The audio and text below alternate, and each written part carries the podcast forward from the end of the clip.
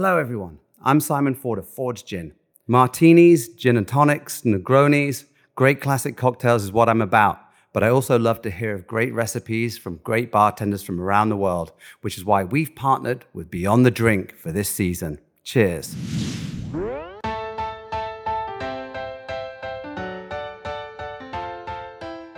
Well, you just heard from the man himself, Simon Ford, and this season of Beyond the Drink is brought to you by our friends at Ford's Gin. I'm Kappy, and in this series, we're going to hear from some of the best bartenders in the country as they share the stories and recipes behind their favorite drinks. Beyond the Drink is a spin off of Beyond the Plate, our podcast that sits down with the world's culinary elite to explore their journey into the food industry and the social impact they have made in their communities. We invite you to check out this season of Beyond the Plate, where we're featuring some of the greatest restaurant and hospitality duos. And if you're new to Beyond the Drink, welcome. If you listened before, we're so glad you're back. We hope this episode inspires you to create a delicious cocktail or, like the bartenders we feature, make a difference in your community. To get the cocktail recipe we discussed in this episode, check out the episode notes in your podcast player or go to beyondtheplatepodcast.com. One more thing we have some awesome Beyond the Plate merch. You can find the link in your podcast player or go to our website, beyondtheplatepodcast.com. Head on over and check out our hats, tees, hoodies, and more. Again, that's beyondtheplatepodcast.com. Enjoy this week's episode.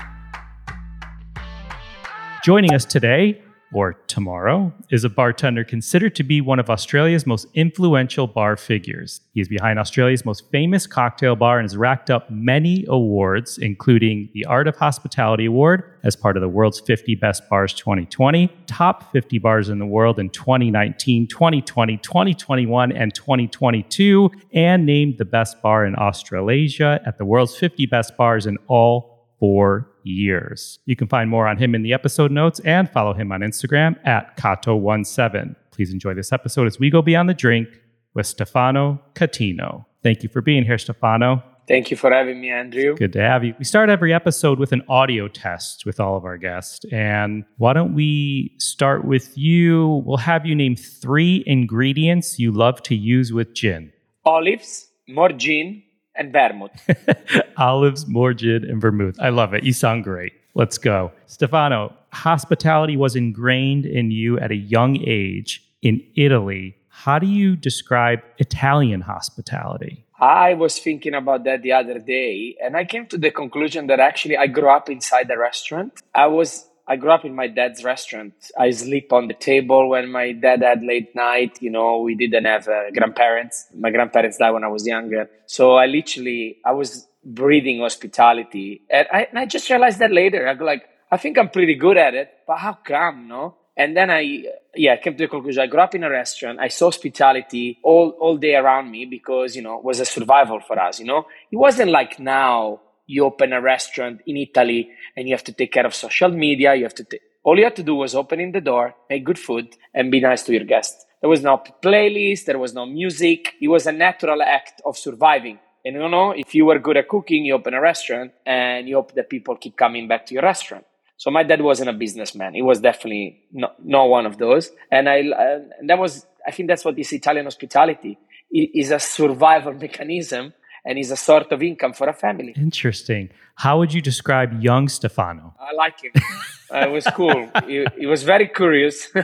curious, okay. Very curious. I remember spending, I grew up in Cinque Terre, in the Italia Riviera, and I was working at a young age. I, I, was the first time I was behind the bar. I was 14 years old, and I had all these American tourists, Australian tourists, and I would spend uh, night after night sitting with them, not probably understanding any word they're saying, and just laughing when everybody was laughing and make my two sentence joke when I had an opportunity. But I felt like this need of being surrounded with people and talk and learn new things. So that was young Stefan. I was very curious and I wanted to understand more. I was always wanted to know more about the world. So that guess what brought me to Australia. My next question is what took you to Australia? But I gotta like say this because it's like infectious right now to the listener. I asked him that question and uh, Stefano kind of had this like ear to ear grin, like a smile, like a like the kid in him was coming out. Like he said, I like him. And it made me happy. It made me smile when you kind of lit up like that to talk about young Stefano. That was great.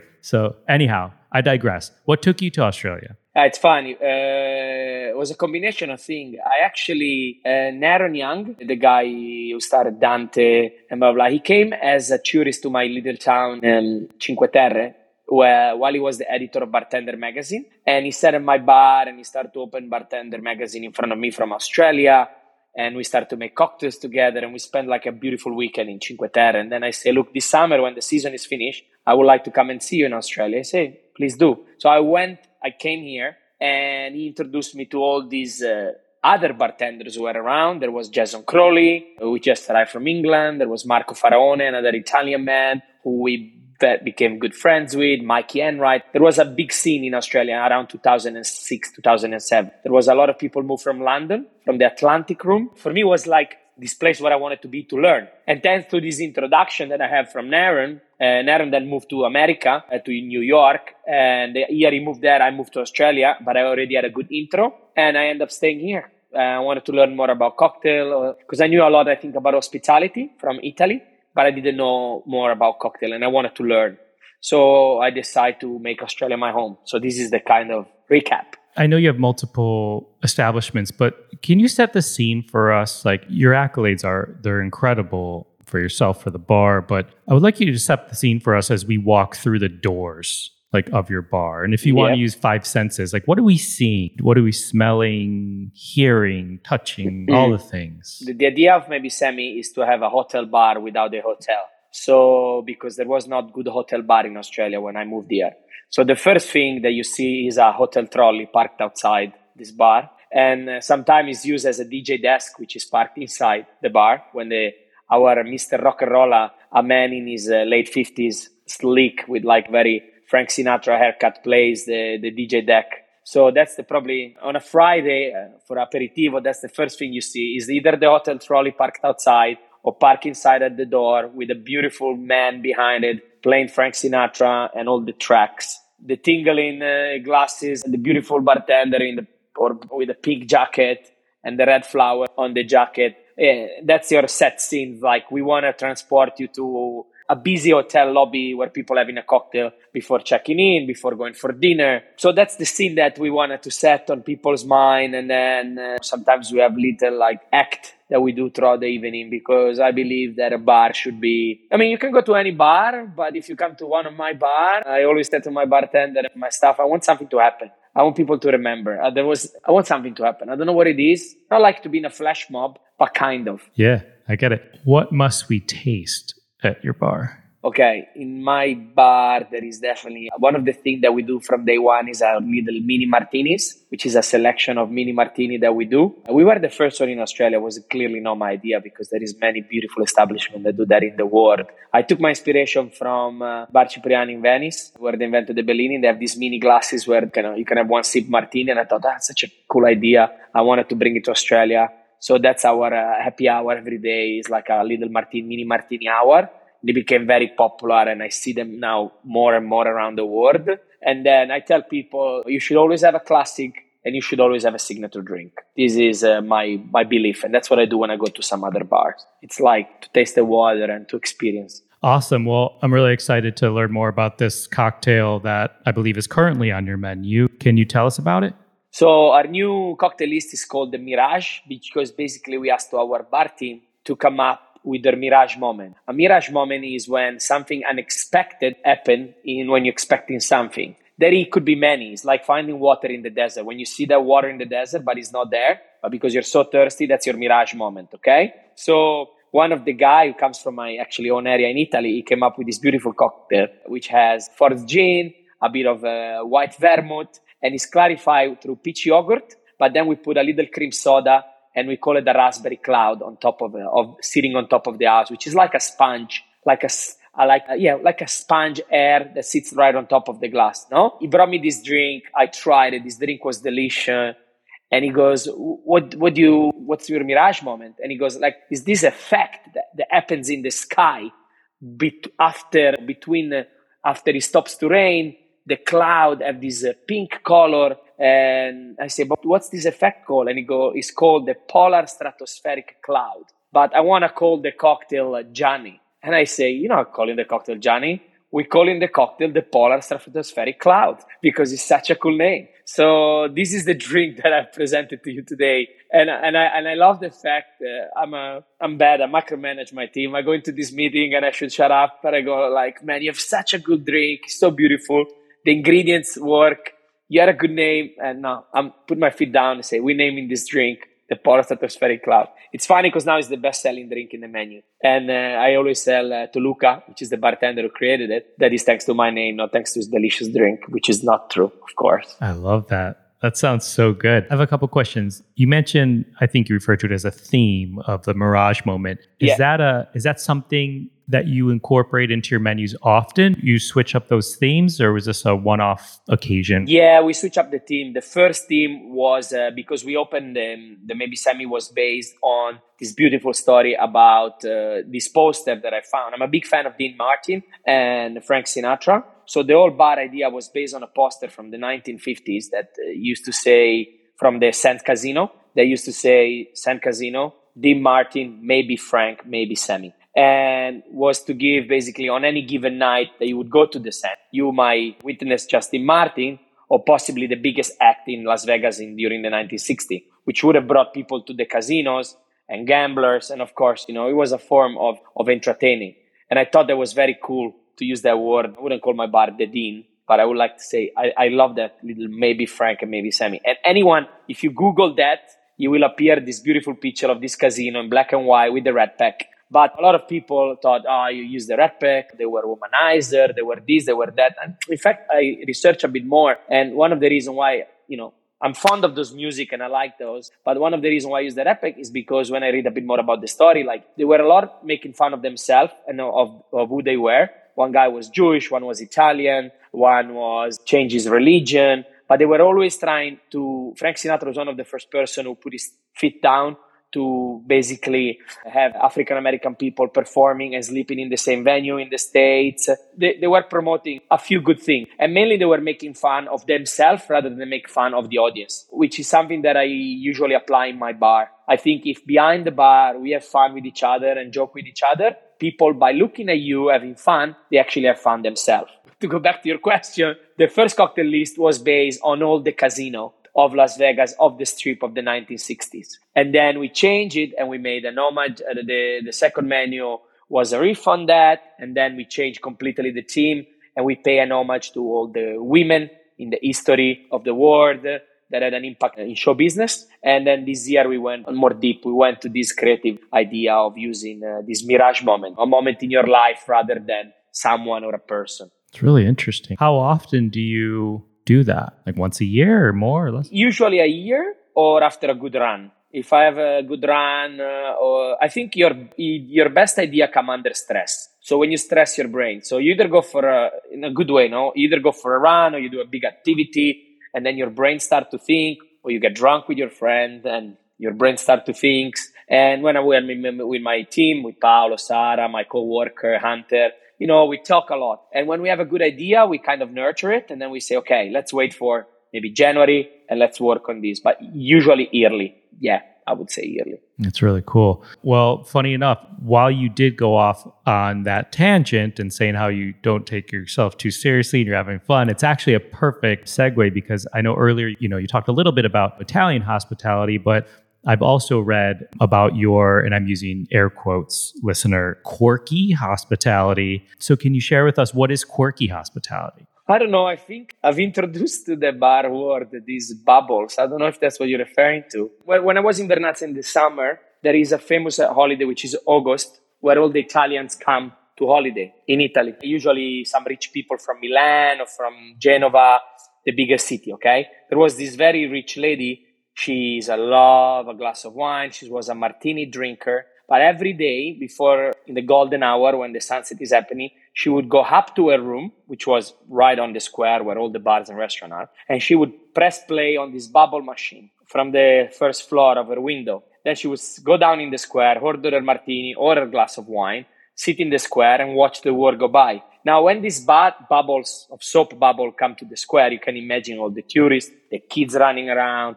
She was loving it, no? And I always have that memory, no? So one night I'm uh, maybe Sammy, and it's well, like the first few weeks when we opened, and behind the bar I have all these amazing bartenders from the Artesian bar, from the Savoy, they just moved to Australia and they know what to do. They hold the bottle properly. They have the moves and they get a lot of attention, no? And here I am, the owner, the guy opened the place. That's a lot of my ideas in there, a lot of my intel. And I goes like, I, I want attention too. What gotta do, no? So I was shopping with my little girl, uh, my first daughter. I was in a toy shop and I found a bubble machine and I brought it to the bar. So when the night the bar was full of people, I took this bubble machine and I went behind the bar and I started to spray the bubbles, no? To the surprise of everyone, everyone was so happy. They loved the bubble. And, and that's the story I like to say. I was like, I brought the bubble because it was my way to be noticed. Because as a bartender, you're kind of a failed person who would like to be in movies or TV and I couldn't. So I wanted my attention share and the bubble became uh, a part of maybe Sammy. And then when we started to do the pop up around the world, I would always bring a bubble gun because my skill behind the bar were not that good. You know, I couldn't do throwing or steering properly. And the bubble was like my signature. And it became the signature of maybe Sammy. So I think that's what people refer to quirky hospitality in a way was just to, to add a bit of fun and games behind the bar. Uh, after that, we started to buy a lot of toys because we realized that a lot of the bartender were shy sometimes to talk to customer. And sometimes the customer don't want to talk to you, no? So we went to this store, we bought a couple of like wooden flamingos and parrots and like elegant things, no? But when somebody would arrive at the bar, we just maybe sit in front of them like a flamingo and a pirate or a, a tropical bird in form of a statue. And the customer would say, what it is? I said, ah, this is just Nando. He's a parrot. He's lost. You can talk to him if you don't want to talk to me, no? but was a way to spark the conversation and to make the customer feel at ease and the bartender feel at ease. And I guess this is quirkiness in the bar, but it's also a smart way to connect two people together at the bar because the other guy sees this guy with a toy and he now start to say, Oh, what is that? Ah, the bartender just gave it to me. Where are you from? Ah, I'm from Paris. Ah, I'm from London. What are you doing? So when a bartender is sitting behind the is, is standing the bar and two customers talk to each other, that's job done because you can still focus on making drinks because you are busy while the, the guests will take care of each other and hopefully they will remember the night or they become friends or they go for dinner together. I don't know. Or maybe they don't but that's a good uh, that was a good for me yeah that was a good organism to create. And i use toy and quirkiness to make that happen. That's so cool. It's so interesting. You're almost like knocking down this like barrier to the guest in a way like putting him at a little more ease i feel like you have to be pretty good at like reading your customer in a way. Yeah i think i mean i, I think I, i'm not I, they, they all are. Like uh, I would say do you teach your staff to do this? Do they dance behind the bar because you make them to? So i don't tell nobody what to do. I think it's an organism. It's their instinct. They follow in their instinct. They are my job as the owner or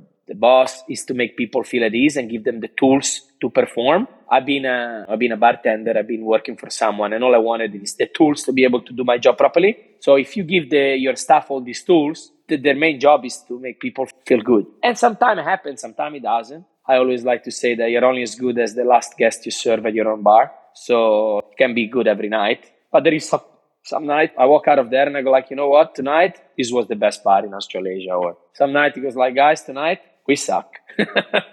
the pub down the road did much better than us. But that's what I believe, you know. Uh, you know, I would be stupid to say, oh, yeah, we are the best. No, we're not the best. We are only as good as is how we perform on that night or that week, or you know, it's it's amazing. All right, let's have a little little more fun with the speed round. First thing that comes to mind. Number one, name the cocktail that inspired you to get behind the bar. The Pornstar Martini. What pisses you off behind the bar? Laziness. What makes you happy behind the bar? Happiness. Last one the one gin based cocktail everyone needs to try? Martini. All right, Stefano, you well, you just said this. It's funny because I had I came across it too. I had it written down from you. You're only as good as the last guest who leaves your bar. You've also said everything you do is based on the guest experience. When was the last time that you experienced great hospitality outside of one of your bars? Okay, one time, like the time, a few times I experienced great hospitality. I always, allora, a Katana Kitten, the first time I went, I actually, cr- with Masa, I cried because everybody told me about Masa and how good he was. And he was like, they say, you know what, you're good, but Masa's good. I said, okay, let's check this Masa out. So I went there and I cried. I think he did, it, he did, did extra for me, but I did cried. you have really, Shiso gin and tonic? Yeah, like this amount of hospitality. I learned a lot from Masa because he was a quirky hospitality too. Like he likes to to make games and jokes. And I always one of I was like I come to you, I do it once and I leave, and you won't see me for the rest of the night. And Masa was constantly there, boom, and the cake, and throwing the bottle, and the fire, and dress like a panda, and I don't know what, and the balloon, and give you vitamin before you leave the bar, and bring you water. So that sort, but he wasn't forced because he does it in a, such a natural way because he wants to. So that was definitely uh, one of my favorite hospitality experience. When I go, I always say in Greece as well. From when I go to the guys from the clumsy and line, I think there's something special there. I always learn a lot there. Again, it's not aggressive. You can tell that they do hospitality because they love to take care of people. They make you feel at ease. They make you feel comfortable. They do in their own way, and that's special. And so that's my my my another very good experience. But also, it depends where you are. I think when you go to the Connaught, I haven't been there in a while. Unfortunately, I haven't been in London for the last three years. When you went to the Connaught and you have a martini from Agostino or Giorgio, and it's pure class, and you feel like you're in this room, that's pure hospitality. But you don't expect anything less. So you always expect excellence from this type of people. The other thing we have to say is that people know I am. So sometimes maybe they treat me differently. So I cannot say that this experience would be for everybody, but definitely for me, for me, these three three places in the world: New York, London, and Greece, Athens, was some of the plays that inspire me the most to be even better at what I do. Or if I do anything good, I think these people do better than me, basically. I got to give a shameless plug for the podcast listener. Masa was on this podcast a couple seasons ago, so that was a fun episode. You should check that out. He was talking about how he makes his martini at home with a little pinch of salt and he shakes it in a plastic Tupperware container. And then Ago and Giorgio were on the podcast a couple weeks ago. So if you scroll back, you'll see those two guys. Fun to talk to. Good, good. Then. Yeah. So what? So when it comes to service uh, and hospitality, are there one or two things that are like a must for you, like things that are always implemented in all of your spots, like non-negotiable? Yeah, like probably like uh, like many bar operator, I have a I have a, I have a brain problem with lighting and uh, music and temperature. Probably those are three things like drive me insane. And I have a huge disorder on how people cut fruits as a garnish. Big disorder. My business partner uh, Vince uh, his mom, uh, she's from Calabria, so they've been, it's his second generation. And one day we did a spritz event, and to do me a favor, because it was early in the morning, I think she cut a bucket of orange for me for garnishes. A bucket, like maybe more than a bucket, I don't know, in America, like a lot. And just for the, to garnish the spritz, no? And I arrived to the site, and it was just a pop up in a park, but we were just starting the maybe company. And I had her and I didn't tell her, but I threw them all away and I recut them all by hand myself because I say I can't have our spritz or our cocktail going out with shit garnish. So that's my pet peeve. I have a disorder for that. But I, I try I don't see. I, I go around my bar. The first thing I check. Always check the glasses. But you know, now we're expanding, so it's harder to keep it up. But you know, it's one of them. Oh yeah, I love it. I love it. All right, Stefan, I want to talk uh, for a couple minutes about social impact and giving back. Our listeners uh, beyond the plate and beyond the drink know the podcast celebrates the work that chefs and restaurateurs and, and bartenders do to give back to their communities, and sometimes it's with a specific organization or sometimes it's with a cause sometimes it's personal sometimes it's through the the bar or restaurant. So i definitely want to give you a moment to shed some light on a cause or organization but I also need to make light of the fact that for everyone listening, each year, the Bartender Magazine Australian Bar Awards, an individual is recognized with the award for outstanding contribution. And it pays tribute to someone who's made a difference in the bar industry through their passion and dedication and who, who has a positive effect on the industry. And Stefano won this award in 2023. So cheers to you. I do I am curious what your thoughts are on like what they mean to you, awards and accolades, actually, before we get into that social impact? I'm curious. Yeah, look, at the beginning, they used to make me upset because I didn't win any.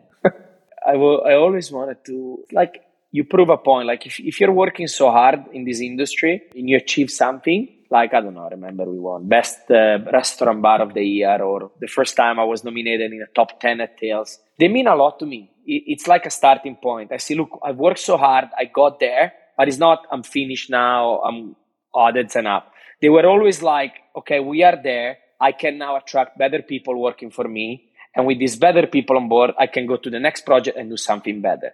So that's what they meant to me. I wasn't. I don't live for them. I don't call people to give me votes. I don't. I never done stuff like that. But I'm happy to receive them, and I think they they help my business. When we when we won the 50 best bar, my business went from making two to make four. So I I never say, oh yeah, no, awards are bad. But they can be bad if you don't leave them with joy and if you don't grow from them. You need to you win an award. I want you just mentioned we won four years in a row, but every year we are a better version of ourselves. And I thought the first year we were pretty good, and now I'm not even in maybe Sammy, and they're getting better review, and the food is better, and the staff is better, and the team is better. And I've always let the new team come up. I've never say, "Oh no, this is mine, this is me."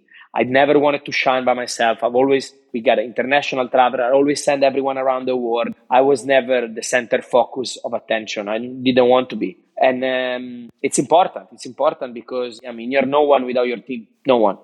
I'm not a, a single man sport. Even in single sport now, look at the tennis player. They win this tennis at Wimbledon and they say, "Oh, thanks to my team." I mean, the team wasn't playing; you were playing, buddy. But you know, this is this is what I believe in as well. Like you, you need a team, and you need to ally them. And if they win awards, you get a better team. But also, they need to. I think I've explained enough. Okay, is there an organization or cause you'd like to highlight? Yes, yes. So recently, basically, we merged our company with a public group, which is another emerging company in Australia, and they have a charity that is called DuGood. We just had our first event last week. I was actually pulling up the website where basically we have uh, volunteer brands uh, and we have a charity last week. Uh, all the people with the kids, like uh, you know myself, they went all cooking in this kitchen and give it back to the family who are in need. And next week there is another event helping uh, women that had problem in their household. And the foundation is called DuGood. Megan,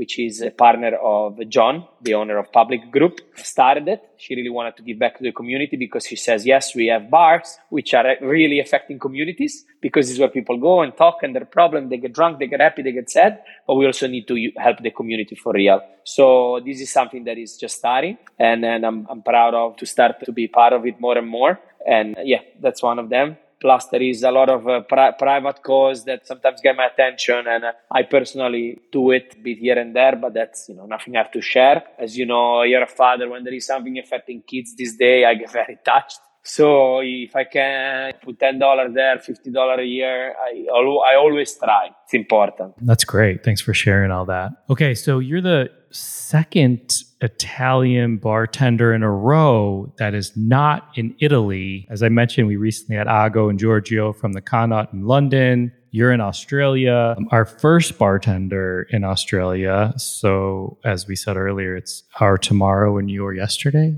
Question Who makes a better martini, you or Ago? No, I'm just kidding. Ago. Um, Ago, easy. I make a be- I make a better joke. You can ask him. It's funny.